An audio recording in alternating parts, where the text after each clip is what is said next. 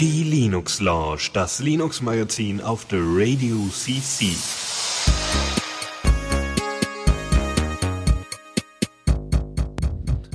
Genau, und da sind wir mit der Linux Lounge. Man müsste dich auch hören können, wenn du was erzählst jetzt. Ja, guten Abend. Ja, kann man. Test, Sehr Test. gut. Ja, Test, Test 1212, genau. Ja, cool. Die Linux Lounge mal wieder, äh, diesmal mehr mit dem Dream Team Lukas und äh, Fabian und äh, das am Ostermontag. Und wie man unschwer erkennen kann, meine Nase ist völlig dicht, deswegen wird sich mein Redepart heute auf ein Minimum beschränken. Aber der Herr Mann mit den Themen ist sowieso Lukas. Also von daher, äh, ja, wie sieht's mit bei den dir neuen aus? Kopfhörern. Neue Kopfhörer, yes. Ja, ich bin total geflasht von dem Bass eben im Jingle. Hallo, ich hab ganz viel Bass jetzt auf deinen Ohren. Hm. Ja, Sehr geil. Ja, cool.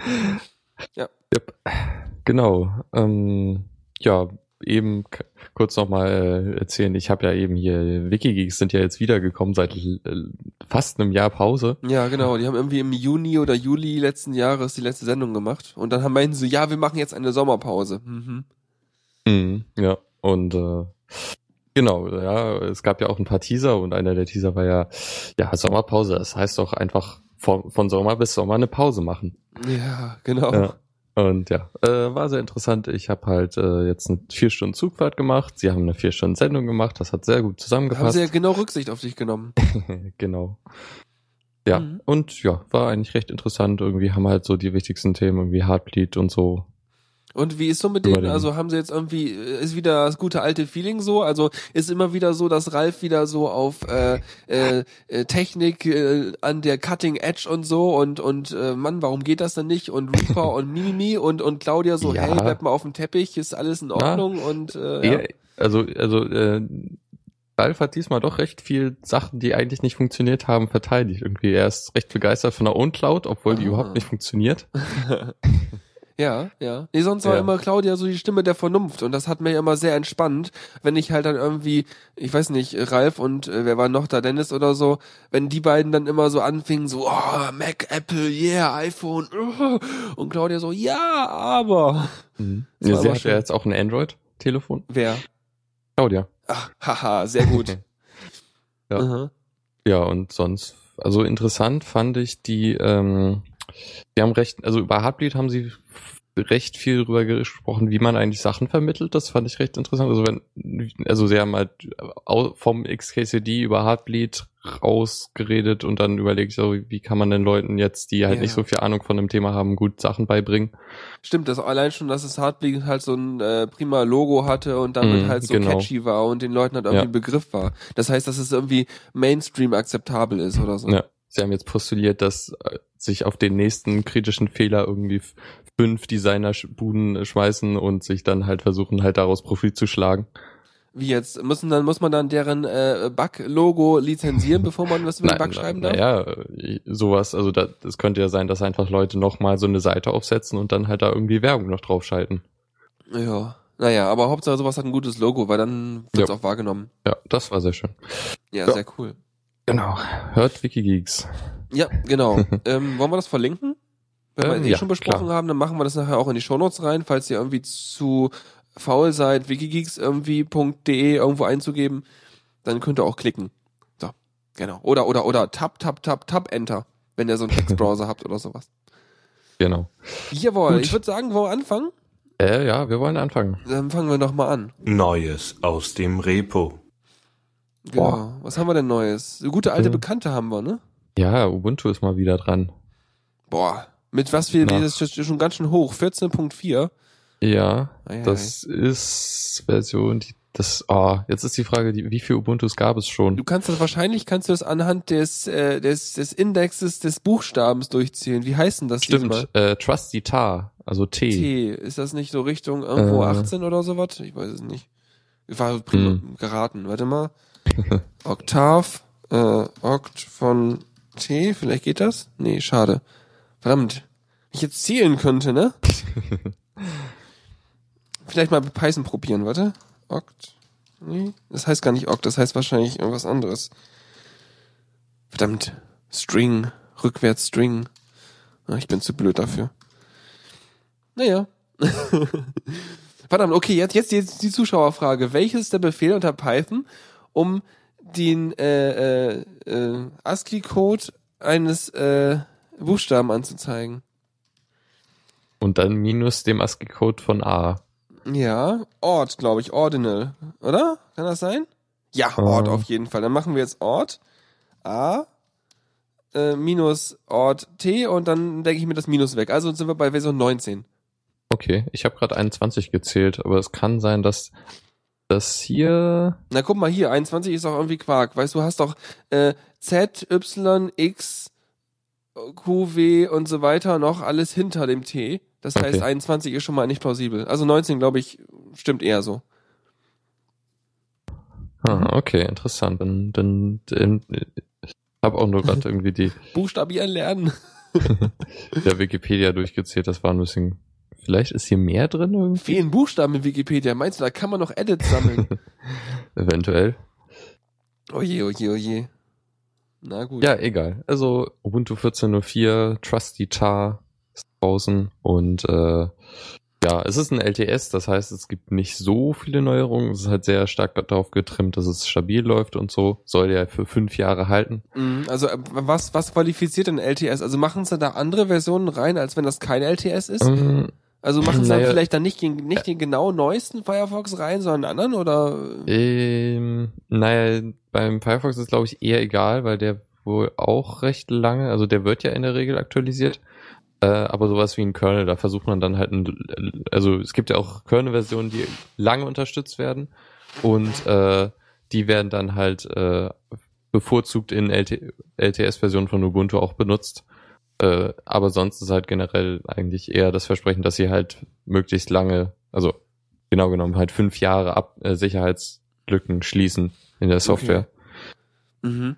Also, okay, das macht nat- natürlich Sinn, wenn sie andere äh, Software auch in der jeweiligen LTS-Version da drin haben, ne? Ja. Mhm. Mhm. Ja, sonst mh, an der Oberfläche hat sich ein bisschen was geändert, beziehungsweise ähm, well, genau. Es eigentlich ist die neueste neueste Software in der Regel drin, äh, außer äh, GNOME ist nur in der 2.10er drin. Es ist ja von der Weile auch die äh, 3.12er rausgekommen. Ähm, was aber halt echt, also es war glaube ich halt schon nach dem Feature Freeze von Mhm. Ubuntu, deshalb ist das halt nicht drin. Und- Aber sonst ist in der Regel recht neues Zeug drin. Ja, cool. Ähm, interessant ist noch, also die Unity-Features, die hatten wir, glaube ich, auch schon mal. Jetzt bist du gerade rausgeflogen. Warte mal, ich höre dich gerade wieder nicht. Wahrscheinlich ist bei mir wieder irgendwas kaputt. Warte kurz. Ach ja. Jetzt geht's wieder. Glaube ich. Nicht? Ey, wieso höre ich wieder nichts? Ah. Ach, warum höre ich denn nichts? So.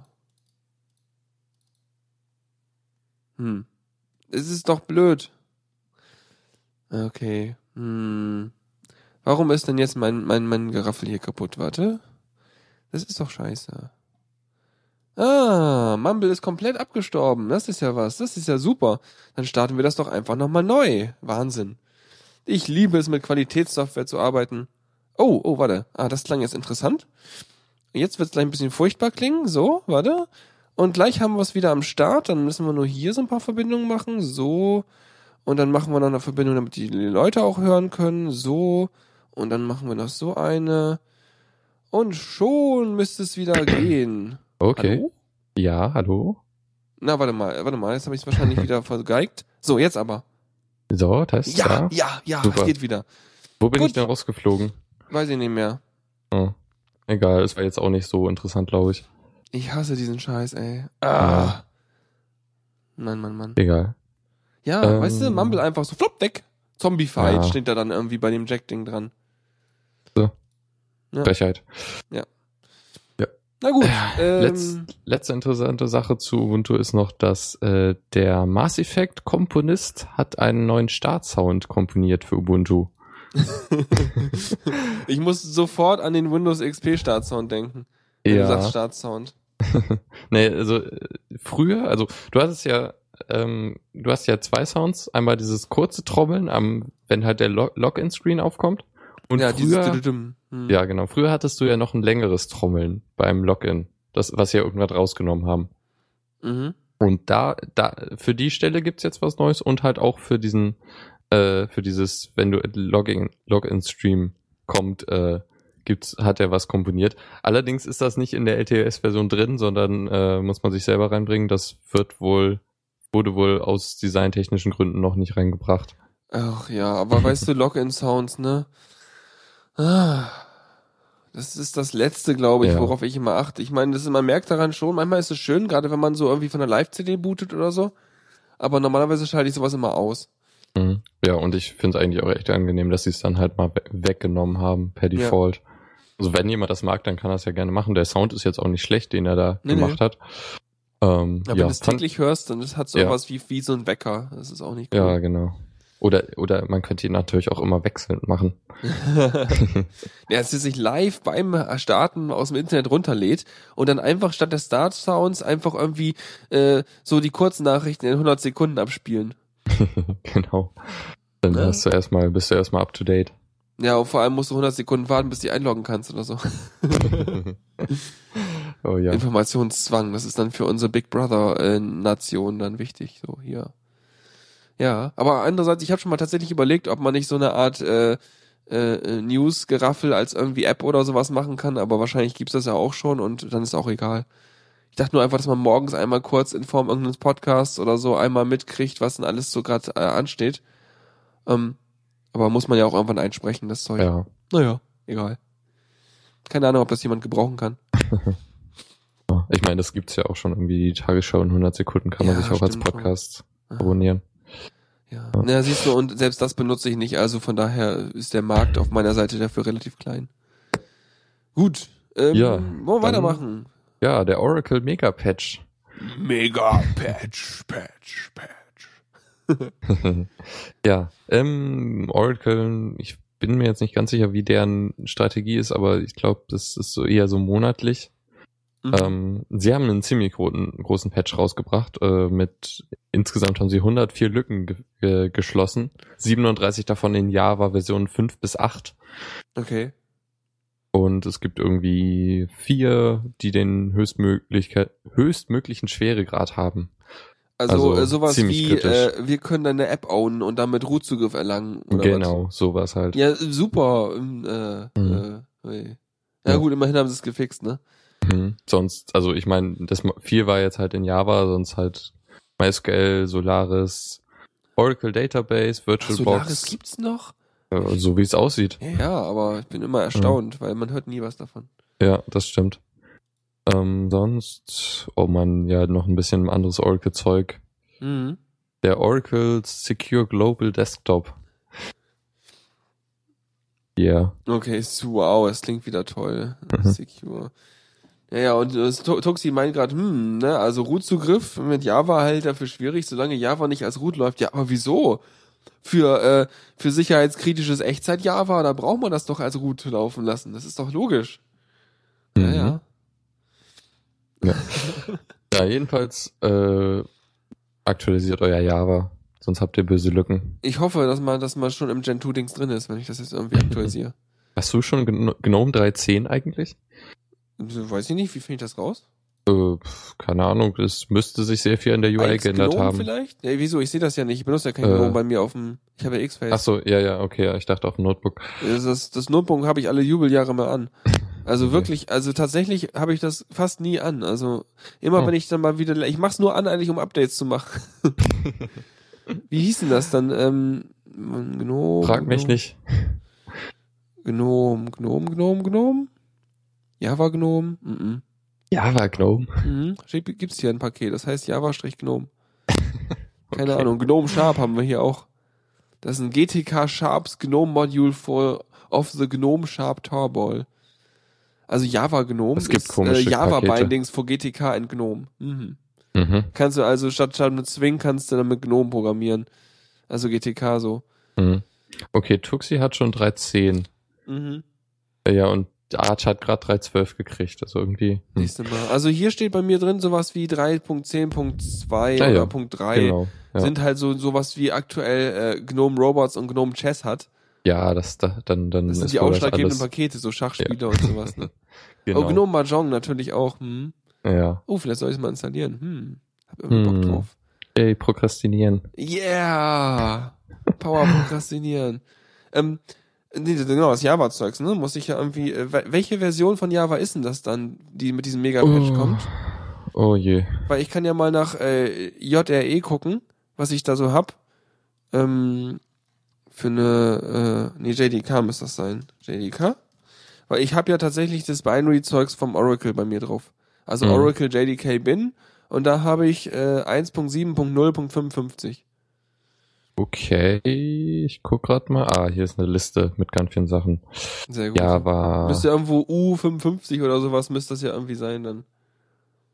Äh, du hast Java 7 oder? Java 7, genau, Update 55. Okay, hier ist eine, ein, hier steht 7 Update 51. Na, dann bin ich ja Aha. wohl der Zeit voraus. Du hast Updates aus der Zukunft. Yay! Ich bin auf dem auf dem Future Update äh, äh, Branch oder From Future. hm, schön. Pat, Patch to the Future. Genau, eher anstatt Back, richtig, ja, sehr cool. Kann man eine Überschrift draus photoshoppen. Ja, Supertox Mind 55 ist glaub schon aktuell.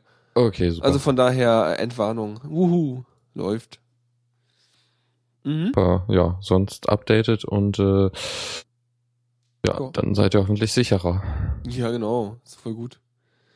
Gut, dann kommen wir zu äh, dem Chrome Remote Desktop für Android. Und bei Remote Desktop muss ich immer daran denken, was wir da auf dem, diesem, diesem Windows-Geraffel immer benutzen, um irgendwie auf die virtuellen Maschinen, die wir irgendwo auf so einem Hyper-V, auf so einem äh, äh, äh, komischen Sony-Server-Ding bei uns in der Firma benutzen. Ähm, ja, äh, also Remote Desktop, ne? Und das erste, was mein, was mein äh, Chef, glaube ich, gemacht hat, als er seinen Raspberry Pi bekommen hat, hat er jetzt nämlich, der spielt jetzt auch damit rum. Ähm, das erste, was er gemacht hat, ist, ist ein Remote Desktop Server auf seinen Raspberry aufsetzen. Und ich denk da so und krieg meine Hand nicht mehr von der Stirn ab, so, ah, benutzen VNC oder, oder mach Direktkonsole oder aua. Hat er denn LaTeX eigentlich schon aufgegeben? Nee, nee, wie so aufgegeben nicht, aber ich glaube, das installierte sich nicht auf dem Raspi. aber ich weiß nicht, also ich glaube, glaub, da ist er noch voll für. Also zumindest, Hm. wenn er die Doku, die ich geschrieben habe, bearbeiten will, dann muss er da voll für sein. Ja, nicht schlecht. Ja. Ja. Jedenfalls, äh, was eigentlich recht cool ist, also es gibt halt eine, eine, ein Chrome-Add-on, mit dem man halt dann äh, halt eine Fernwartung machen kann, also Fernsteuern und so. Ähm, und das ist doch mal, zumindest gibt es eine, eine gewisse Wahrscheinlichkeit, dass ein Chrome auf dem Zielsystem schon installiert ist. Also kann man dann äh, den, also im Chrome kann man Dinge tun oder kann man über den Chrome äh, den Rechner komplett Beides. bedienen? Beides. Das ist Also- ein bisschen gruselig. Ja, allerdings, ich meine, das ist halt auch nicht weniger, also, oder ist, ist, nicht, ist nicht gruseliger, als wenn du dir eine andere Fernsteuersoftware Teamviewer installierst. oder so. Ja. Aber muss man dafür extra was installieren, ja, ne? Ja, äh, halt ein Add-on auf, auf beiden Seiten.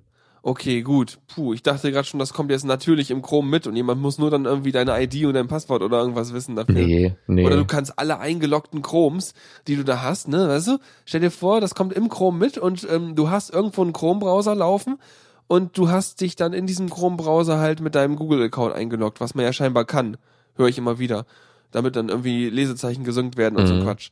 Und dann gehst du hin und kannst plötzlich einfach ohne irgendwas zu machen äh, mit deinem Google-Account dieses Ding fernsteuern und den ganzen Rechner. Das wäre das wäre gruselig. ja, das auf jeden Fall, nee. Das will man ja nicht. Ah, das ist dann Version, die nächste Version, Mhm. dass es mitkommt. Ja. ja. Aber cool. Aber, ja, und was es jetzt halt gibt, ist eine Android-Version, äh, halt eine Android-App, mit der man dann äh, Chromes äh, fernsteuern kann. Kann ich dann aber auch mit meinem Chrome auf dem Desktop meinen Ja, Chrome auf dem ja. Android fernsteuern? Oh, äh, das bezweifle ich eher. Weil das wäre ja auch spannend nochmal. Ich meine, Ja, andersrum geht natürlich, weil dann kannst du natürlich dann irgendwie deinen äh, Desktop-Chrome irgendwie an einem Beamer oder sonst wo und von deinem Handy aus machst du dann irgendwie Fernsteuerungszeugs. Mhm. Aber andersrum fände ich auch irgendwie witzig. Äh, einfach nur so, weil es geht. Ja, aber, ja. Also ich meine, dazu müsstest du Müsste ich ein Halt- Plugin auf meinem Chrome im, im, im, im Handy Ja, installieren. also, wobei das eh nicht geht, weil der Chrome auf, auf Android keine Plugins kann. Echt nicht? Oh. Dann Nee. kann der Firefox ja mehr. Ha! ja.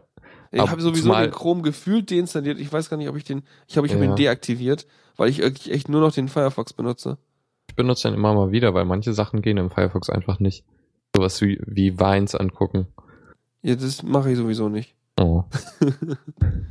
Ja. Ähm, ja, nee, ich glaube, das geht auch einfach nicht, weil du, äh, dann müsstest du ja die Möglichkeit haben, dein Android-Handy über äh, halt durch eine App komplett fernsteuern zu lassen, auch wenn die App nicht aktiv ist. Mhm. Das ist schon noch mal creepier. Aber wieso? Also Ist das sonst so, dass dann, wenn der Chrome-Browser nicht läuft, kannst du den trotzdem fernsteuern, äh, den Rechner? Nee, natürlich nicht. Okay, also musst du den, den Chrome-Browser auf dem Handy ja dann einfach auch im Prinzip laufen lassen. Ja, aber also Also zumindest in dem, zum Zeitpunkt des Verbindens müsste er aktiv sein und dann Klar. könnte er sich ja irgendwie einnisten. Aber es wäre alles gruselig. Also ist aber schon ich okay, glaube, so wie es ich ist. glaube, Android kann das einfach auch gar nicht und sollte das auch nicht unbedingt können, oder? Wahrscheinlich. Das geht, glaube ich, nur über USB, soweit ich weiß. Ich habe heute mal versucht, wo wir gerade dabei sind, ähm, eine Android-App zu basteln. Ich wollte was, ich wollte einfach nur was mit dem GPS machen und gucken. Und äh, da muss ich mich nochmal reinknien. Das ist echt nicht so simpel erstmal. Äh, muss man sich ein bisschen irgendwie mit beschäftigen. Hm. Naja. Ja, okay. Hm, hätte Ja, ich jetzt egal. nicht so gedacht. Ja, also im Prinzip ist es einfach. Also, aber man muss halt ein bisschen gucken, so, was haben die für Framework-Sachen und was will man eigentlich da machen und äh, wie, vor allem ist dann wieder die Gratwanderung schlimm bei solchen Apps. Wie kriege ich es hin, dass möglichst wenig äh, Batterie verbraucht wird und ich trotzdem zum, zum Ziel komme? Entschuldigung. Mhm. Naja, aber mal gucken. Egal, gehört nicht zum Thema. Uh, Ja, sonst, was haben wir noch? WordPress 3.9 yes. ist Das, jetzt. ist ja, das, das, Entschuldigung, aber das war ein bisschen seltsam, die Updates. Ähm, weil es gab irgendwie ein No-Content-Update vorher. Also Mhm. ich habe dann, ich habe ja sowohl das vom Radio als auch mein eigenes geupdatet. Und irgendwie gab es erst ein, ich glaube, war das für 3.8.3 oder sowas. Genau, ja, das kam nur ein paar, paar Tage vorher. Genau, dann war es irgendwie ein, ein No-Content-Update. Und dann kam irgendwie äh, drei Stunden später nochmal ein richtiges Update. Das heißt, man hat zweimal geupdatet und auf die gleiche Versionsnummer. Warum auch immer. Und dann hat man Okay. jetzt das 3.9er Update gehabt und äh, da hat man tatsächlich sichtbare Änderungen drin. Und zwar halt vor allem der Editor wurde aktualisiert und äh, irgendwas zur Bildbearbeitung, also im Hintergrund jedenfalls. Mhm, ja, im Bildbearbeitung selber habe ich jetzt nur gesehen, dass du, wenn du im Editor bist, ähm, dann kannst, dann hat, sieht es auf jeden Fall anders aus, wenn du Bilder eingebunden hast. Du hast halt wie immer das Bearbeiten und Löschen-Icon, wenn du mit der Maus drüber bist über so ein Bild. Aber du kannst halt auch direkt das Bild an den Kanten anfassen und resizen, Ah, was nice. sehr cool ist. Ähm, Ja. Und du kannst halt im Bearbeiten, also wenn du, normalerweise ist das so, du nimmst dir aus deiner Mediathek ein Bild, gehst über diesen Hinzufügen-Knopf oben und fügst es ein. Und dann kannst du auswählen zwischen äh, Thumbnail, also meistens 150 mal 150 Pixel, äh, Mittel, das irgendwie so auf 300 Pixel Kantenlänge äh, auf der längsten Seite halt äh, limitiert ist, oder aber äh, volle Größe, was dann also normale Größe sozusagen, was dann halt irgendwie auf die 570 Pixel oder so Seitenbreite normalerweise limitiert ist oder aber ganz groß, also Originalfile. Um, und was du jetzt machen kannst, ist, du kannst halt, genau, dann bindet er das halt ein, das Bild. Und äh, also die, er hat ja, er hält ja verschiedene Versionen dieses Bildes vor. Und ähm, jetzt, was du jetzt aber machen kannst, äh, ist, nee, warte mal, nochmal von vorn. Genau. Du bindest das Bild ein und wenn du halt später nochmal irgendwie das Bild äh, ändern willst, weil normalerweise konntest du das Bild dann bearbeiten aus diesem Editor heraus, konntest du auf das äh, Bearbeiten-Icon klicken beim Bild und kriegst so ein Overlay, wo du nochmal irgendwie die Größe des Bildes auf irgendwie 90 bis 50 Prozent oder so in 10, in 10 Prozent Stufen einstellen konntest. Dabei hat der aber nur äh, so ein CSS-Attribut verändert oder das Größe, also Breite und Höhe-Attribut im Image-Tag, aber nicht die eigentlich verlinkte URL. Ähm, was dazu führt, dass du teilweise ein viel zu großes Bild hättest laden können, äh, um das anzuzeigen. Was du jetzt machen kannst, ist, wenn du auf Bearbeiten klickst, dann kannst du sozusagen noch während du da, äh, während du schon eingefügt hast, kannst du dann nochmal zwischen diesen äh, Grundgrößen, die er auch als einzelne Dateien vorhält, äh, auswählen.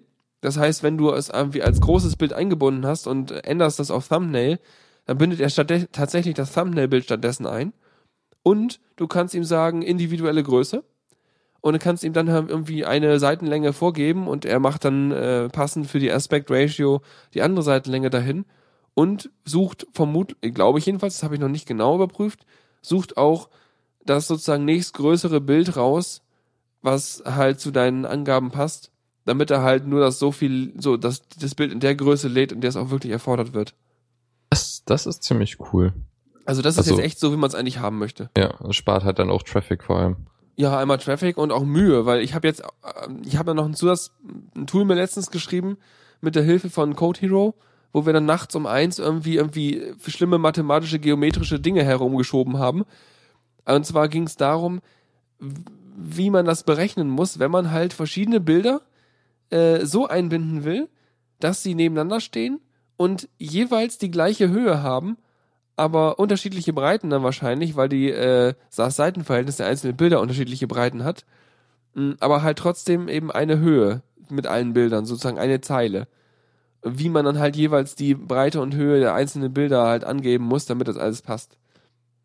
Ja, also ungefähr so, wie das bei Flickr äh, gemacht wird, wenn man da so auf den, auf den Fotostream von irgendeiner Person geht. Mhm. Da habe ich ein Dings für geschrieben, so ein, äh, so ein kleines Skript dann nachher. Dann muss ich nochmal irgendwie gucken, dass ich es irgendwie, äh, ja, vielleicht ein Plugin oder irgendwas oder ein Editor-Plugin fürs WordPress oder sowas von mache. Weil das ist eigentlich eine coole Funktion, gerade wenn man mehrere Bilder hat, dass man sie alle sozusagen nebeneinander anzeigt. Und, ja. Ja. Mhm. Ähm, es gibt jetzt auch irgendwie in der neuen WordPress-Version eine, eine schönere Vorschaugalerie Mhm. für, für alle möglichen Multimedia-Inhalte. Ähm, und zwar halt, wenn du die, ähm, ah nee, genau, in der Artikelansicht ist das. Also wahrscheinlich halt einfach alle, alle, alle Bilder, Videos und andere Sachen, die halt im Artikel sind, zusammen. Ähm, Okay. Ja, müsste man mal schauen, wie es jetzt genau aussieht. Ja, warte mal kurz. Ich klicke mir das mal eben durch. Ich bin mal eben da. So, also, wir gehen mal in den Artikel rein. Ähm, nehmen wir mal so einen Artikel. Dann, also wenn man so eine Galerie einbindet oder was? Oh, was steht hier? Oh, warte mal, ich habe mich wieder, ich, das ist so, warte mal. Ja, ich hab's wieder geschafft. Ich hab wieder den Firefox, ich hab das alles gekillt. Ah, ich hasse es. Das heißt, ich darf jetzt wieder Mumble zumachen. Tschüss, Mumble. Hallo, Mumble. Also, wir merken, wie früher war das, wie früher das auch schon war. Firefox ist böse und Firefox zerstört Jack und Firefox zerstört Mumble. Ich weiß nicht, wie Firefox das schafft, aber es schafft es. Ach, aber Musst immerhin weiß ich nehmen. jetzt, dass es so ist.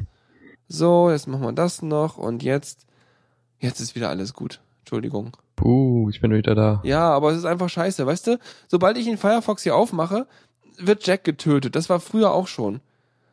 Ah, Ähm, wie, das hat man früher mal die Probleme gehabt, immer wenn irgendeine Anwendung lief, die dieses Mozilla Framework Dingse benutzt, dann äh, äh, spielt Jack verrückt oder Streams werden gestorben oder irgend sowas. Ich lasse jetzt einfach das Ding zu und guck nicht ins, äh, geh nicht über los und guck nicht ins, ins WordPress rein okay. und äh, Ja, ja Gut, dann wissen wir, wissen wir, werden wir nie wissen, wie es aussieht. Wir werden es nie erfahren. Aber, aber der Sammy sagt noch, äh, nee, warte mal, Quatsch, nee, der Cyrus sagt, dass die Seite mit den Themes verbessert wurde.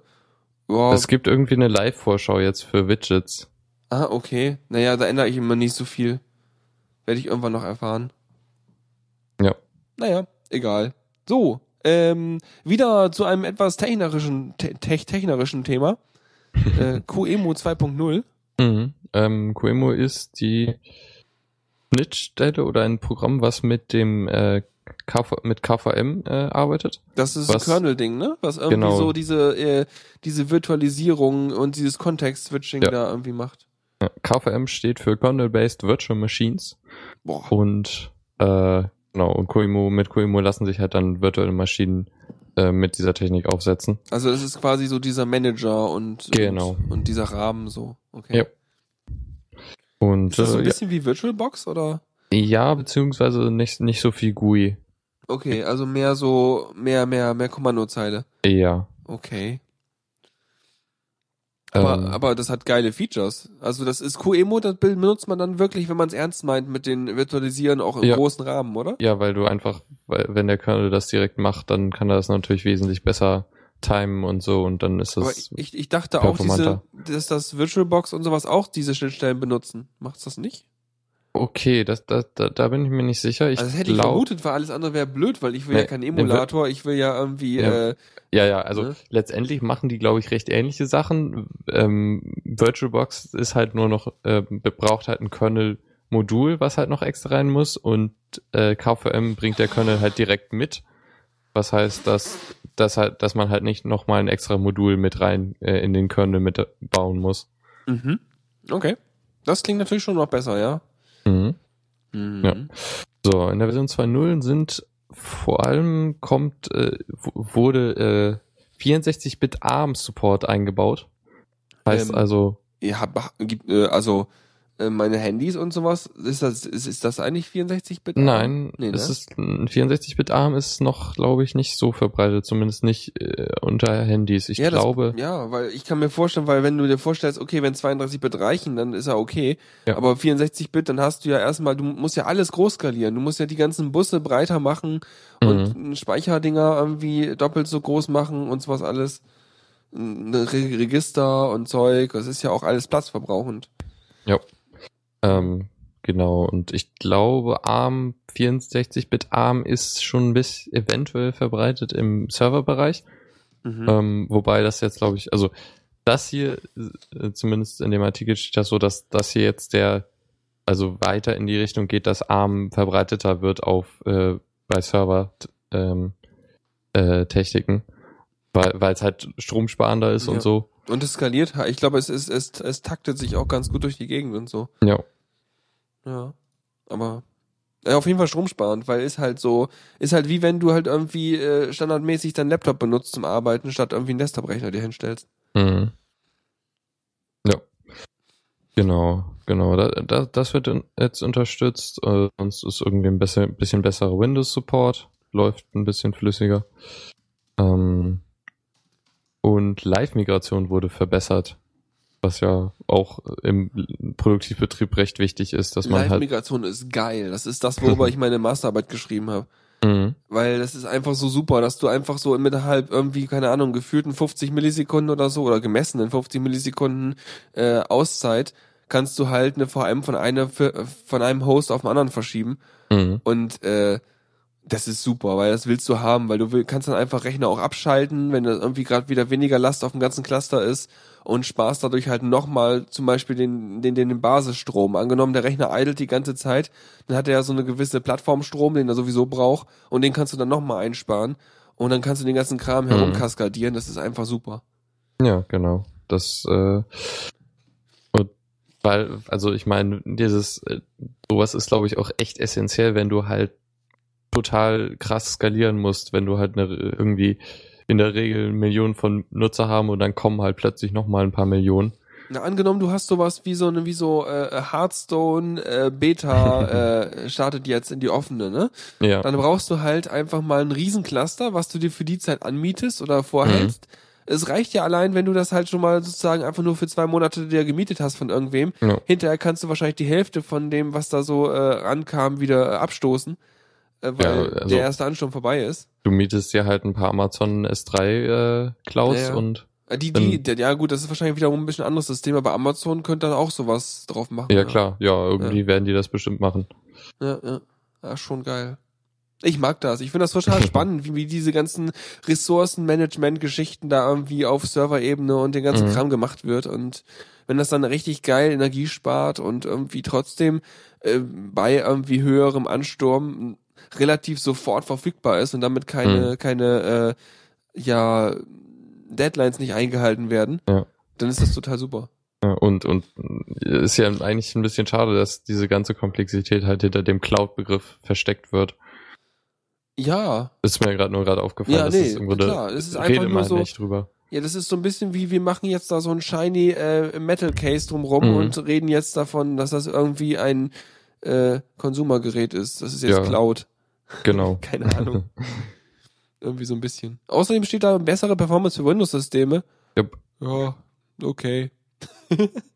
Ja, läuft, also da haben sie halt irgendwas optimiert und Ja, wobei Windows ist ja auch gar nicht so lange schon. Das ist das, also, ich meine, wenn man sich über, vielleicht ist das ja auch mit dem ARM-Zeugs. Also, das jetzt, du hast ja Windows jetzt auch auf dem ARM, ne, mit dem Windows 8 und so. Genau. Vielleicht äh, meint das jetzt auch solchen Support halt für Windows auf ARM-Basis, wenn sie eh den ARM 64-Bit ARM-Support Ja, reingebaut ja haben. wobei, wobei das ja eh egal ist, weil du abstrahierst ja bei der Virtualisierung.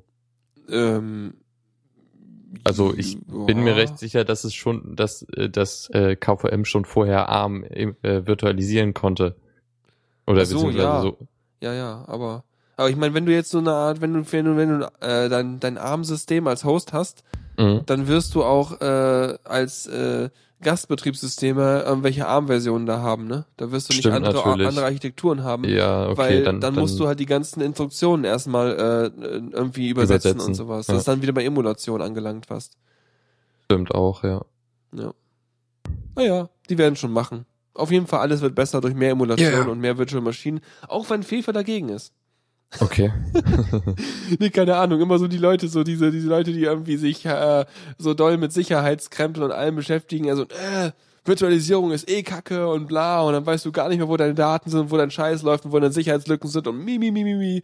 Ja, hat er ja wahrscheinlich recht, aber ist trotzdem bequemer. Ja. Naja. Genau, und sonst gibt's noch äh, verlängerter Support für Debian 6, äh, aka, äh, was war's nochmal? Squeeze, genau, Debian 6 war Squeeze. Ähm, ist jetzt bis 2016 verlängert worden. Also insgesamt äh, fünf Jahre? Ja, genau, fünf Jahre. Sehr cool. Ja. Und ja, anscheinend gibt's halt noch genug Server, die damit laufen und so. Und unklar ist, ob es jetzt für 7 und 8 auch noch verlängerten Support geben wird. Aber ich denke mal, hier wurde das einfach aus, aus dem Bedarf gemacht. Weil das Naja, sieben noch, ist ja auch gar nicht so. äh, Wie lange ist denn sieben schon da? Uff, ein Jahr. Ja, Vielleicht. ist ja noch gar nicht so lang, ne? Ja, stimmt auch wieder. Ich meine, nicht noch lange sind noch nicht alle Server irgendwie auf sieben umgezogen, also Ja. vermute ich mal. Mhm. Wenn du dir mal anguckst, so bei einigen so Cloud-Hostern und so, ja, dann kannst du dann sagen, pass auf, ich will folgendes installieren und dann hast du nur die Auswahl von Debian 6 oder irgendein CentOS oder sowas. Äh, aber sieben hast du da vielleicht teilweise noch gar nicht. Mhm. Ja. Also ich Ja. denk mal, das, das, das läuft noch. Siehst du mal, guck mal, da sagt Tuxi auch schon, er hat noch ander- anderthalb Server auf sechs. Wie hast du einen halben Server auf sechs? Hast du die eine Hälfte des Servers irgendwie auf sechs und die andere Hälfte irgendwie auf, äh, äh, auf irgendwie was Furchtbarem? Keine Ahnung, irgendwie DOS-Box oder so? Ja, sehr schön. Gut, Ja, dann wir sind wir dann- durch. dann machen wir mal folgendes. Newsflash. Genau. Ja? Oh, noch oh, Mozilla wieder, unser Lieblingsthema. Ja, Uh. aber nur eine kurze Sache und zwar ha, gibt's jetzt übergangsweise einen CEO äh, und zwar ist das der Mar Marketingchef, der Aha. bis bis dahin Marketingchef, äh, Naja, denn der, der weiß wenigstens, wie man in der Öffentlichkeit auftritt. ja Chris Beard. Hat er einen Bart? Nein, Okay. Nee, das ist schön. In dem Heise-Artikel gibt's auch direkt ein Foto. Achso, von ihm ohne Bart, der passt. Ja. ja, wenn man schon so heiß, was soll man da machen? Ja, eigentlich schon. Oh, sehr gut. Naja, er wird jetzt halt erstmal vorübergangsweise äh, den Posten übernehmen und es wird jetzt halt jemand gesucht, der, der das dann längerfristig macht. Ja. Außer, außerdem werden Leute für den Verwaltungsrat gesucht, weil es wurden, sind ja einige ausgetreten.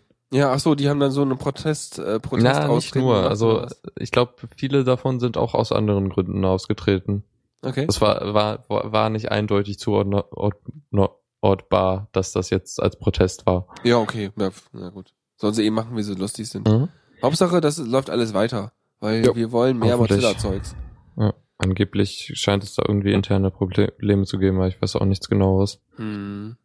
Ja, dann müssen wir mal so Informanten aus den internen Kreisen hier einladen oder so. Ne, Dennis? Nein. Gut, äh, dann, dann gibt's äh, gute, Na also äh, ziemlich, also relativ gute Nachrichten für Freunde der äh, verschlüsselten Container, ne? Mhm.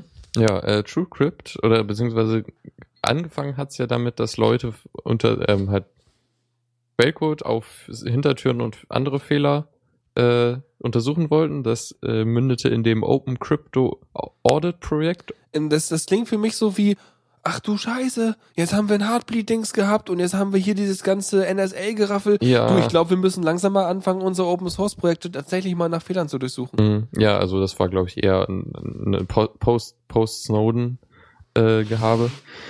Und äh, ja, jedenfalls gab's halt diesen Zusammenhang und die haben Spenden gesammelt und als sie dann zu, genug hatten, haben sie eine äh, Sicherheitsfirma, ISAC Partners, äh, a- ange eng engagiert, um, um halt den Quellcode zu überprüfen. Und das wurde jetzt halt äh, äh, zum er wurde jetzt der erste Abschnitt davon äh, abgeschlossen und man hat halt jetzt erstmal keine, zwar keine Hintertüren gefunden, aber halt einige kleinere Bugs und äh, der Code scheint wohl auch nicht üblichen Standards zu genügen, die halt bei so sicherheitsrelevanter Software eigentlich äh, angebracht werden. Mhm. Okay. Also ja, nicht nichts Kritisches, aber halt äh, schon, da, da könnte man besser machen. Ja, ja. Na gut, immerhin. Aber das können sie jetzt ja alles besser machen. Und dann können sie sich ja nochmal von denen bestätigen lassen, dass das jetzt alles gefixt ist. Oder Hm. so. Jo. Ja. So sieht das aus. Und ich denke mal, die werden auch noch andere äh, Projekte überprüfen. Ja, hoffe ich ja mal. Ich meine, ich will halt einfach mal, also, ja, im Prinzip ja alle, die irgendwas mit Sicherheit machen, ne? Ja, genau. Müssen wir alle mal so langsam durch, durchgehen. Das Problem ist so, du prüfst es einmal, aber dann entwickelt sich die Software immer weiter. Das heißt, du musst immer meinetwegen, du musst, brauchst immer wieder Security Audits, um die ganzen Änderungen und dann den resultierenden Code nochmal wieder zu prüfen und so weiter. Genau, und dann haben wir ein bisschen äh, äh, Smartphone-Launch mit dem äh, mit Androids Rechteverwaltung und Sicherheitslücken Ja. darin. Ja, es ist eine, eine, eine, im Grunde sch schlechtes Design im, in, in ihrer Rechteverwaltung. Und zwar kann man ohne, ohne dass das dem Benutzer auffällt, äh, also zumindest so weit auffällt, dass er halt sieht, dass da eine be zusätzliche Berechnung gefordert wird bei der Installation, kann man äh, Shortcuts auf seinem Homescreen äh, manipulieren und äh, dazu die dazu führen äh, oder dazu bringen, dass die woanders hin zeigen. Zum Beispiel auf eine Webseite oder eine andere App. Ah, Dass die zum Beispiel eine Webseite öffnen und damit halt irgendwelchen Krempel da ausführen und laden. Genau, ja. Und, so. Und dann halt irgendwie eine Phishing-Seite oder so aufrufen. Boah. Wieso macht plötzlich macht mein Browser PayPal auf? Ist ja der Irre. Dann logge ich mich da doch direkt mal ein. Ja, aber oder oder sowas wie Bank Banking-Software ersetzen Oh, oder so. Ja, und, und Tuxi fragt ganz, ganz, ganz passend, äh, ob das vom Launcher abhängt, ob das der Stock-Launcher macht oder ob das egal ist. oh, da bin ich mir nicht sicher. Das ist eine generelle Permission, soweit ich weiß. Okay, also das ist jetzt, da- eigentlich ist die dahinterliegende Frage, ob äh, andere Launcher eigene Icons haben oder eigene sozusagen ihre, Ich ihre glaube nicht. Verknüpfung eigen verwalten oder ob die auch sozusagen auf die Verknüpfung des Stock-Launchers äh, zurückgreifen. Das ist eine gute Frage, das weiß ich nicht. Also, es Also die ab, Berechtigung, denke ich mal. die Berechtigung ist halt COM Android Launcher Permissions, Read Settings und Write Settings. Okay. Ich habe eh halt bei mir, ich habe ja seit Ewigkeiten den äh, Apex Launcher drauf. Ja. Weil der ist einfach super geil. Mhm. Und schön schnell. Ja, und das. Und er ist, er ist, du kannst die blöde, blöde Android-Suchleisten wegmachen und du kannst alles dir machen, wie du hübsch, wie es willst. Ja. Ja. Ähm, ja, interessant ist also dazu noch ähm, die Berechtigung Install Shortcut, also wenn man da was Neues auf den Homescreen legen will, das wird ab Android 4.2 zumindest als äh, gefährlich eingestuft und wird dir dann halt, wenn du die App installierst, auch angezeigt. Ach so, das heißt, Android zeigt nur Permissions an, die gefährlich sind, wenn ich eine Ja. App installiere. Genau. Aha. Ja, sowas. Hm. Es gibt einen Patch. Das Schöne ist aber, also, naja, nicht so schön ist halt, dass, dass das sehr, sehr wahrscheinlich viele Geräte einfach nicht erreichen wird. Schnüff. Ja. Wieso? Weil, weil äh, das nur für höhere Versionen ist, oder? Naja, nee, also der Patch geht halt an die äh, Hersteller der Geräte Ach so, und, und die, die müssen halt, die halt verpenzen ein Update ausliefern. Naja. Ja. Hm. Bin auch noch nicht sicher, ob jetzt äh, Nexus-Geräte schon gepatcht wurden, weil ich habe kein Update gekriegt. Ich auch nicht. Also weiß nicht, das könnte auch noch ein bisschen dauern, aber zumindest bei den Nexus-Geräten bin ich mir recht sicher, dass die das dann irgendwann kriegen. Ja, doch schon. Außer natürlich mein Nexus S. Ja, oder das Galaxy Nexus. Oder, ja, äh, Dinger halt, die nicht mehr geupdatet werden. Ja. Mhm. Aber dafür hat mein Nexus S noch ein Hauptfeature in seinem Android 4.1.2.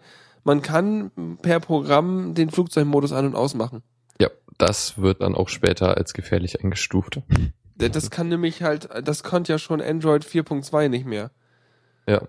Und, äh, und das ist aber ein wichtiges Feature, um einfach äh, Strom zu sparen. Wie Sau halt.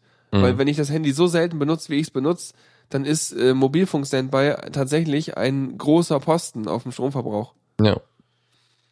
Das Naja. ist doof, aber es ist natürlich halt auch gut, weil dann Apps, wenn du es verlierst und dann halt suchen willst, dann können Apps das nicht ausschalten. Ja, wobei, ich, ja, ach, hm, ich weiß nicht, ich will das machen können. Aber na gut, mein Hm. Handy jetzt kann es nicht mehr. Ist egal, das verbraucht eh so wenig Strom dabei, das geht schon. Ja. Oder der Akku ist halt geil genug vom Nexus äh, 5, das äh, rockt. Mhm. Jo, Gut, dann sind wir auch schon durch. ist ja irre. Pass auf. Zockerecke. Was Mhm. gibt's denn zu spielen? Ein, ah, es ist ein Roguelike mal wieder. Oh je, das heißt, man kann sterben und nicht speichern? Ja, beziehungsweise ist das es ist für mich die rundenbasiert. Definition von Roguelike. Ja, na, also, da, also beziehungsweise Klass, das Rogue, klassische Rogues haben ja auch die Eigenschaft, dass es rundenbasiert ist. Gibt's, glaube ich, auch ein Chaos Radio Express zu, ne? Ja, Also das stimmt. CAE. Doch. Mhm. Nee, wollen wir an dieser Seite, an dieser Stelle kann man das ruhig mal erwähnen. Das ist Ja. nämlich dann schon interessant gewesen, die Folge, fand ich. Ja, es war aber zu NetHack, glaube ich, oder? Ja, aber das war doch auch ein Roguelike, oder? Ja, genau, das wird dann auch noch erklärt. Okay. Also, also, ähm, was war jetzt nochmal deine Definition? Man, ist es rundenweise? Also, das ist, glaube ich, jetzt nicht unbedingt in der Definition von einem Roguelike. Glaube ich jedenfalls, ich bin mir nicht ganz sicher. Äh, aber auf jeden Fall ist es halt, du, wenn du stirbst, dann ist es vorbei und halt äh, zufällig generiert. Das sind so die zentralen Aspekte. war nicht dieses, dieses Fast and Light auch so ein Ding? Äh, ja, das, das ist ein Rogue, ich glaube ein Roguelike-like schon. Fast Roguelike? Ja, genau. ja, ich bin mir auch unsicher, was da die genauen Abgrenzungen sind. Okay, weil ich glaube, ich glaube, Code Hero ist da bewanderter. Ich glaube, der hat da so, äh, die- war das nicht so? Ich glaube, der war da doch mehr auf diesem ganzen Co äh, auf diesem ganzen Roguelike-Trip. Hatte ich jedenfalls mal immer wieder rausgelesen gehabt.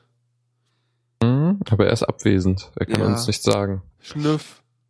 Ja, wahrscheinlich schläft er jetzt wahrscheinlich oder sowas, wenn der in seinem, Mhm. In seinem Am Amiland ist oder so. Mhm. Naja. Ja, egal. Also es ist halt schon, ähm, naja, Aber da Naja, gibt's die- was Neues so jetzt, um mal Ja, wieder also das- Thema zu kommen. genau, genau. Es ist jetzt neu rausgekommen auf Steam, nennt sich The Last Federation. The Last Unicorn. ja. ähm, in dem Spiel geht es, also das Ziel des Spiels ist es, in einem Sonnensystem verschiedene Völker, die auf verschiedenen Planeten leben, in einer Föderation zu ver- vereinen. Mhm. Ähm, das kann man halt, also der, der, der äh, zufällig generierte Aspekt ist dabei, dass du halt verschiedene, äh, ähm, halt die Aspekte, also die, die äh, Stats der Planeten sind halt zufällig und halt die, welche Völker da sind und so. und, und, wie ähm, vereinst du die? Musst du da irgendwie Diplomatie betreiben oder so? Ja, das, das ist jetzt das Interessante. Du bist nämlich jetzt kein Paar, also kein aktiver, also du hast keinen Planeten, weil dein Planet wurde zerstört. Mhm. Äh, das ist so der äh, Anfang der Story. Und ähm, du bist halt nur noch mit einem letzten Raumschiff da und äh, kannst halt die äh, Politik oder ähm, Wirtschaft äh, oder halt eigentlich so ziemlich alles von den anderen Planeten halt beeinflussen und die dadurch dann halt versuchen zu kriegen, dass sie mit dir kooperieren. Mhm. Ähm, wobei halt auch äh, es gibt einen unterschiedlichen Technologiegrad. Einige Spezies haben noch keine, keine Raumfahrttechnik entwickelt und so und Also du kannst den Raumfahrttechnik vers versprechen dafür, dass Ja. sie dich die anschließen. ja, sowas. Oder und wenn du das dann machst, dann finden das andere nicht toll und so, und dann bist du mit denen dann irgendwie schlecht drauf und so. Ähm, und es ist sehr, sehr, sehr äh, detailreich. Also dieses ganze, also im Grunde ist es ein, eine, ein Aufbau, sch- weiß nicht, Strategiespiel. Also du, du hast halt irgendeine eine, eine, Öko Ökonomie, die du aufbauen musst, aber es ist nicht, du hast keine direkte Kontrolle darüber, sondern musst halt das indirekt äh, kontrollieren, weil es halt von den anderen ist Mhm. und da, da irgendwie Einfluss führen und so. Und ähm, ja, äh, das ist halt so der, der generelle Aspekt. Also es gibt sehr viel Zahlenzeug, also ganz viele Statistiken irgendwie, die, die finden, die, also da bin ich mir jetzt nicht ganz sicher, aber halt mancher, also so ein Planet hat sehr, sehr viele äh, Stats, die halt dann irgendwie verändert werden durch deine Aktionen und so. Ja. Und ich habe gerade mal geguckt, die Grafik ist ja auch gar nicht so verkehrt. Mhm. Sieht ganz Ja. hübsch aus. Ja, und das ist halt so der, der, der, äh, äh, ah, wie Meta Metagame, ich weiß nicht, das ist halt so das über dem dem wo also wo man aktiv äh, spielt so. Ein Strategiespielmanager. Ja, sowas halt. Äh, Und es gibt dann halt noch die Welt, äh, Weltraumkämpfe, die dann halt auch rundenbasiert sind, was ich sehr Okay, interessant fand. Krass. Also du Sie mögen Partikelsysteme, wie ich auf den Screenshots sehe. ja, sehr viel sehr viel äh, Geschosse, die rumfliegen. Mhm. Aber die Grafik ist echt hübsch. Also Ja. alles so mit Grün und Leucht und, und, und äh, Nebel und äh, Weltraum-Style. Mhm. Ja. Wir haben ja diese Steam-Seite verlinkt, wo das irgendwie gerade so äh, kaufen gibt für irgendwie 25% weniger Geld. Ja, 15 Euro. Ja. Mhm. Ja, genau. Läuft Also auf dem Linux, Apple, Windows. genau. Super Ähm, gut. Ich wollte noch kurz das, das Entschuldigung, Kampfsystem erklären. Das ja. fand ich noch sehr interessant. Also es ist halt so, du, der, wenn der Kampf anfängt, stoppt er erstmal so und dann, dann musst du halt sagen so, hier, ich will diese Route fliegen. Dann macht er das halt für ein paar Sekunden. In der Regel macht er, äh, hat er halt, äh, feuert er halt automatisch auf die nächsten Schiffe und so. Das kann man auch noch irgendwie beeinflussen. Da gibt's halt noch sehr viele. Also es wird noch komplexer, aber man wird halt recht gut eingeführt da drin. Und also nach der, nach einer Runde hält's halt nochmal an und dann kannst du halt, hast du halt ganz viel Zeit, jetzt einen Ausweichkurs zu plotten und solche Geschichten halt. Ähm, Mhm. Sehr, sehr interessant fand ich das. Das ist ein bisschen wie das auch bei Baldur's Gate damals war. Mhm. Dass du, wenn du in den Kampf kommst, ist auch immer Pause und dann kannst du die Aktion für deine einzelnen äh, Kampf, äh, einzelnen Gruppenmitglieder festlegen. Lauf mal dahin, hau mal den, mach mal das Ja. und so. Und dann machst du wieder, lässt du die Pause los und dann machst du wieder Pause rein. Also da, in diesem Fall wird's halt eine Runde sein. Mhm. Äh, und dann guckst du halt, wie es sich auswirkt und äh, so. Ja, Mhm. in Knights of the Old Republic ist das ja auch so. Das ist Aha. halt auch so ein, so ein, so ein rundenbasiertes äh, Spiel, aber halt sehr, sehr, ähm, naja, eigentlich, weiß nicht, es ist, es ist eigentlich so, oder hier auch halt, eig- eigentlich wäre es, üblicherweise trifft man das halt in, als Echtzeitspiel an, aber in diesem Fall wurde es halt rundenbasiert gemacht, was halt echt interessant ist, finde ich. Mhm. Ja, da hast du halt einfach die Ruhe, dir das auch taktisch zu überlegen, statt dass Ja, du jetzt genau. irgendwie unter Zeitdruck stehst. Ja, und es wird halt auch dementsprechend dann schwer. Ja, weil du hast die Zeit. Das heißt, äh, du hast gefälligst ein bisschen vernünftiger zu handeln. Mhm. Ja. Ja, genau. Und äh, hier, vorhin hat äh, Tuxi noch gemeint, so von wegen der Titel, ne? The Last Federation, Diaspora Edition. weil je nachdem, ob die Föderation mal funktioniert oder nicht. Ja, also es ist wohl auch nicht so leicht zu gewinnen. Okay. Ähm, ist vielleicht so ähnlich wie in FTL. Mhm. Ist ja auch, ich meine, wenn das halt, das ist aber auch klassisch, glaube ich, für Roguelikes, oder? Dass es halt Mhm. irgendwie ziemlich schwer ist zu gewinnen. Ja. Aber es macht halt extrem viel Spaß, immer wieder zu spielen, weil du halt auch immer wieder was lernst und so. Und du hast halt auch immer wieder andere generierte Welten, ne? Genau, ja. Das ist halt schön. Ja. Mhm. Cool. Ja. Also, äh, The Last Federation zocken, wenn man Lust Mhm. dazu hat. Ja, ich werde es mir mal, äh, denke ich, kaufen, wenn es noch ein bisschen billiger wird. Immer cool. Meinst du, es wird noch billiger? Ja, bestimmt. irgendwann das ist immer irgend, billiger. irgendwann Dann machen sie irgendwann Sale. wieder einen Summer Sale oder irgendwas und äh. Ja, cool. Dann würde ich sagen, machen wir weiter, wa? Mhm. Kommando der Woche. Was kommandieren wir denn heute? Äh, ich weiß nicht, hast du mal von Mosh gehört? Nee. Es ist also halt eine, eine Neuentwicklung, was halt SSH ersetzen soll. Okay. Und äh, das hat halt so einige Vorteile gegen SSH, dass es halt äh, mit Verbindungsabbrüchen klarkommt und solche Geschichten. Wie Und macht's denn irgend- das? Ist das irgendwie stateless oder was? Äh, das kann gut sein. Ich habe mich da jetzt nicht genau mit beschäftigt.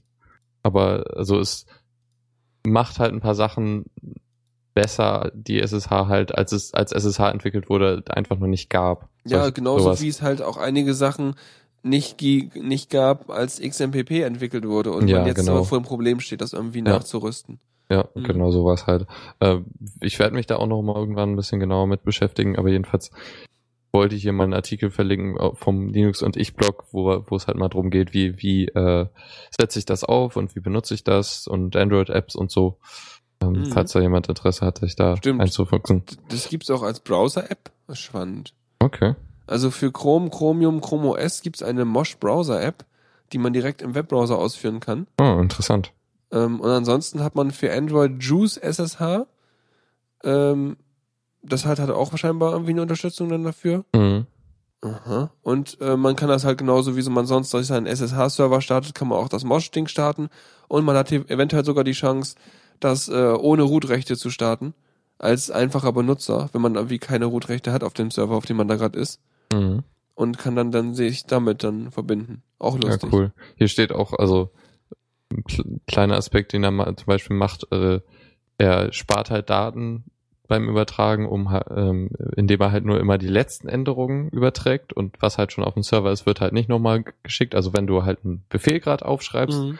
der ziemlich lang ist und du dann eine Zeile änderst, dann äh, überträgt halt nur diese Änderung, also also halt nur das, was gerade geändert wurde, nicht alles nochmal, Mhm. wodurch man das dann halt auch sehr gut äh, über mobile Netze nutzen kann. Ja, ich stecke ja jetzt nicht so drin, wie das SSH macht. Von daher weiß ich jetzt Mhm, nicht so, ja. was da so eigentlich die Drawbacks eigentlich wären.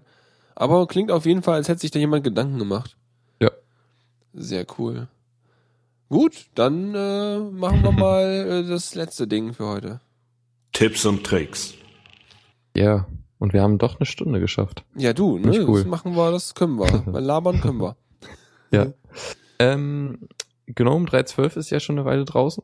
Und ähm, Mhm. Es gibt mal wieder so ein paar Sachen, die jetzt verschwunden sind und das ist nicht so optimal. Zum Beispiel kann man jetzt äh, keine beliebigen, beliebigen Kommandos mehr im Autostart haben. Ich habe mich da immer schon, also ich habe mich bei diversen äh, Launchern und Sachen und, und äh, Desktop-Environments schon ein bisschen äh, gewundert, wie das denn geht. Zuletzt auch bei dem, äh, bei dem, bei dem Ubuntu-Ding. Ähm, Mhm. Wie hieß das Ding noch? Äh, Äh, na hier. Ne, die benutzen ja auch GNOME. Unity. Achso, Unity. Ja, ja. Aber das ist ja so ähnlich dann auch einfach von dem, wie das sich äh, herumgestarten, also wie sich das herumstarten möchte, dass man da erst irgendwie hingehen muss und irgendwelche komischen Desktop-Files anlegen muss, die man dann wieder in spezielle Ordner schickt. Ja, wobei Ja. äh, unter Unity, zumindest in Ubuntu 12.04, es immer noch das GNOME Session Properties gibt. Also wenn man das über die Kommandozeile aufruft, dann kriegt man noch einen vernünftigen Dialog, wie man dann halt auch beliebige Befehle einbinden kann. Okay. da- Das Ding ist jetzt halt, das gab's halt bis GNOME 3.10 auch noch, aber das ist jetzt einfach weg. Mhm. Also du kannst nur noch über das GNOME Tweak Tool Sachen einbinden und da der nimmt, akzeptiert halt nur Sachen, die schon als .desktop-Datei da sind. Richtig, genau, so war das da auch, dass ich halt nicht alles Ja. Mögliche damals im Auto starten konnte. Mhm. Ich mag mein X-Face. Da gehe ich einfach hin und sag, du pass auf, hier neue Anwendung für den Autostart und dann gebe ich ihm beliebigen Befehl und benenne das Ding irgendwie und fertig. Ja, das voll ist, das ist echt äh, ein bisschen doof, finde ich. Auch weil, weil sowas wie, ich würde jetzt gern, gern irgendwas äh, starten, aber das soll bitte im Hintergrund starten. Das ist ja ein, ein Parameter in der Regel. Mhm. Und äh, sowas kann man damit halt einfach nicht mehr machen. Ähm, es gibt, also das ist halt hier ein Artikel auf Linux und ich, äh, wo er halt da- das, das Problem anmerkt und in den Kom Kommentaren gibt es ein paar Vorschläge, wie man das Mhm. gut machen kann, beziehungsweise im Grunde muss man die .desktop-Dateien anlegen und da gibt es ein paar äh, Tools, die man, äh, mit denen man diese automatisch erstellen kann und ich sich das grad so- vereinfachen kann. Vielleicht kann man das auch relativ auslagern, indem man da einfach noch so ein Proxy vorhängt, indem man sagt, pass auf, ich mache eine Desktop-Datei, die startet irgendwie einen, einen Shell-Command und der wiederum startet dann mein Programm, was ich haben will, mit entsprechenden Optionen, wie ich möchte. Oder so in die Mhm. Richtung. Ja. Aber es hat Weiß auch alles ja. Gefrickle und eigentlich, wenn man sich überlegt, das ist gerade, man benutzt das, man benutzt normalerweise ja GNOME, weil man irgendwie eine GUI haben will, um Dinge zu tun. Mhm. Und dann will ich eigentlich nicht hingehen und irgendwie erstmal fünf Dateien anlegen müssen, damit ich irgendwas in Autostart kriege. ja, ist ein bisschen doof. Das ist irgendwie so vom Handling her nicht so geil. Ja. Mhm. Jo, was haben wir noch? QR-Codes? Äh, ja, das ist auch noch eine kurze Sache. Und zwar ist es eine App, um halt, wenn man viele QR-Codes gerade mal äh, äh, testen will, ob die auf den richtigen Link zeigen, ähm, wenn man da halt irgendwie so einen so einen Barcode-Scanner nimmt, dann macht zeigt er in der Regel den Link an und äh, dann musst du erstmal zurückgehen, um den nächsten anzuzeigen, äh, einzuscannen. Okay. Und mit der Ops, Ops QR, QR-Scanner ähm, kann man äh, halt einen Link, sca- äh, einen QR-Code scannen, der zeigt, er zeigt ihm dann den Link an. Gleichzeitig scannt er aber weiter, äh, wo, wodurch man dann halt recht äh, schnell halt eine ganze Reihe von QR-Codes einscannen kann. Halt ein bisschen, äh, man, man spart sich etwas Klickarbeit. Ich hatte das, aber ich glaube, mein Ding kann das auch. Ich habe Mhm. bei mir, ähm, glaube ich, von vor Urzeiten äh, installiert. Das Ding heißt einfach nur Barcode-Scanner, glaube ich. Den habe ich auch. Ja. Und der aber kann, der macht ein Overlay. Dann ja, das, aber ich kann, nicht du kannst, weiter. wenn du den benutzt, dann kannst du einstellen, warte mal, in Einstellung rein, Einstellung, komm her. So, dann kannst du einstellen, welche er alle lesen will, klar. Und Mhm. du kannst aber auch einstellen, äh, dass er den Kram halt automatisch in die Zwischenablage kopiert, wenn er es gescannt hat. Kann man machen. Mhm. Ähm, und man kann einstellen, dass er, ähm, wo steht denn das? Genau, man kann ihm, glaube ich, auch, man kann ein Häkchen beim Massenscan setzen.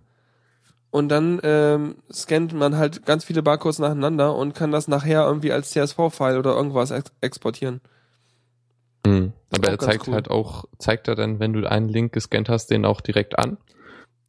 Ich, das, ja, das ist die Frage. Das weiß ich Ja, nicht. Ob das er, vielleicht halt- zeigt das an, ich weiß nicht, müsste man testen. Ja, Aber das wenn die halt- App das kann, ist das gut. Mhm. Ja, stimmt. Also der Barcode-Scanner ist eigentlich auch ziemlich cool. Die benutze ich seit Ewigkeiten. Ich glaube, ich weiß nicht, wann der sich, ja, der ist einfach so stabil. Ja. Und ja. da habe ich letztens benutzt, das war voll irre. Du kannst ja QR-Codes machen, du kannst ja so äh, Datentypen angeben. Du kannst sagen, das ist eine URL, das ist ein Textdings, das ist ein Visitenkartending und sowas, ne, so Forma Formate. Mhm. Und was ich bis vor kurzem noch gar nicht wusste, ist, dass du tatsächlich sagen kannst, das hier ist jetzt ein äh, WLAN-Zugangspunkt, Credit-Datenzeugs. Ach, cool. Das heißt, ich beim, beim Kumpel von mir hängt an der, an der Tür ein QR-Code und wenn du bei ihm ins Zimmer reinkommst und scannst ihn eben ab, dann kommt dein Android-Ding hoch und sagt, ey, pass auf, das ist ein WLAN, willst du dich verbinden? Sagst ja und fertig. Das ist ja cool. Das muss ich auch Sau machen. geil. Du brauchst kein Passwort eingeben, Ja. nix. Das ist super. Also der, der sagt dir, hier, ich, hier ist das WLAN-Passwort für dieses WLAN. Nee, also ich, ich gehe auf meinen Barcode-Scanner, scanne das Okay. Ding und dann ploppt das Ding hoch, pass auf, Barcode gefunden und zwar vom folgenden Typ. Äh, ist ein Mhm. WLAN, müsst du dich jetzt verbinden und dann verbindest du dich und dann ist es in deiner normalen WLAN-Access-Liste drin und alles. Okay. Ich weiß das Passwort nicht von Ja. dem WLAN, aber ich bin einfach verbunden und das wird auch später, wenn ich wieder in sein Zimmer komme, verbindet sich mein äh, Android halt auch einfach von selber, weil es sich halt gemerkt hat. Ja, ja, ja, aber ich hatte nur gerade überlegt, wie das technisch geht, weil er Da muss, ist das muss Passwort einfach im QR-Code drin. ja, aber da müsste ja auch drin stehen, wel, für welchen Access Point das ist. Genau, es steht da halt die SSID. Drin Ja. und das Passwort drin Okay, ja. und fertig. ja cool. Aber es ist total geil, halt, weil einfach das dann schon sozusagen dadurch, dass der Metatyp angegeben ist, dein Handy halt schon weiß, ey, das ist ein WLAN-Ding, soll ich direkt verbinden? So, ja, okay, bam. Ja, da werde ich gleich nochmal einen Link suchen. das ist voll gut. Das kannst du dir auch bei dir ins Zimmer hängen. Dann können Ja. alle Leute, die vor- vorbeikommen, das machen. Mhm. Mhm, das ist voll cool. Erinnert mich aber wieder an den coolen Talk oder was ich da mal irgendwann gelesen habe oder gesehen habe, wo dann Leute mit so Barcodes rumgespielt haben, die dann irgendwelche Kassensysteme zum Crashen gebracht haben oder aber äh, Code Execution hatten, nur weil sie noch ein paar Barcodes mehr auf ihre Gegenstände geklebt haben, die sie dann auf der Kasse aufs Band gelegt haben. Und äh, so eine Kasse klassischerweise den Barcode-Scanner als Tastatur betrachtet Mhm. und die ja. dann entsprechend halt alles Mögliche eingescannt haben, unter anderem dann halt irgendwelche äh, SQL äh, Code Injection Sachen und sonst was. Ja. Ja, das, da- das ist immer so eine Sache, wenn die Sachen als äh, ja. Das ist, äh, Muss man so, halt entsprechend aufpassen. Ja, das ist komisch, finde ich. Cool. Ja. Alles klar, ich würde sagen, sind wir durch für heute, wa? Mhm. Ja, ich hoffe, es hat euch Spaß gemacht. Meine Nase war nicht zu doll störend, weil ich habe immer versucht, mich wegzudrehen, wenn ich hier am Herumschniefen war. Aber äh, ja, wird schon passen. Cool. Dann äh, Sehr cool. hast du hoffentlich bald deinen Laptop wieder. Ah, ja, ich fürchte, es wird halt noch so ein, ein, ein, ein bis zwei Wochen dauern. Ja, gut, egal, sonst mache ich halt wieder. Technisch klappt das ja ganz gut, Ja. bis auf, da wenn ich Firefox oder Thunderbird aufhab. Das darf ich halt nicht machen. Weil sonst, sonst Ja, kratzt ja. mir alles ab hier, wie du ja gemerkt hast. Mhm. Komisches Jack. Ja, nee, nee, Mozilla. Alles, alles Okay, ja. Firefox. Ich meine, Chromium Mozilla. läuft wie Sau am Hintergrund, das ist gar kein Problem. Aber der Firefox macht halt Probleme.